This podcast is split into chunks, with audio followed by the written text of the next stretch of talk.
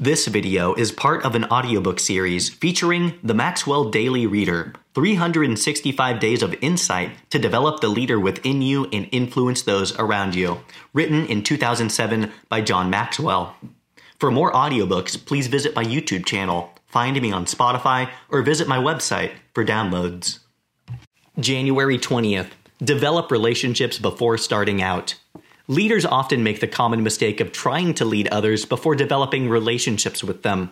As you prepare to develop other people, take time to get to know each other. Ask them to share their story with you, their journey so far.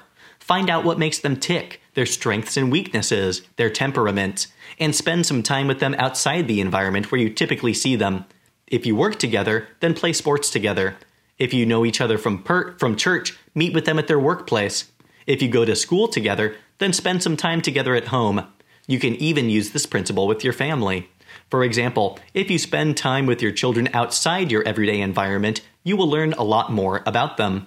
It will develop your relationship in ways it hasn't before, and it will help you grow.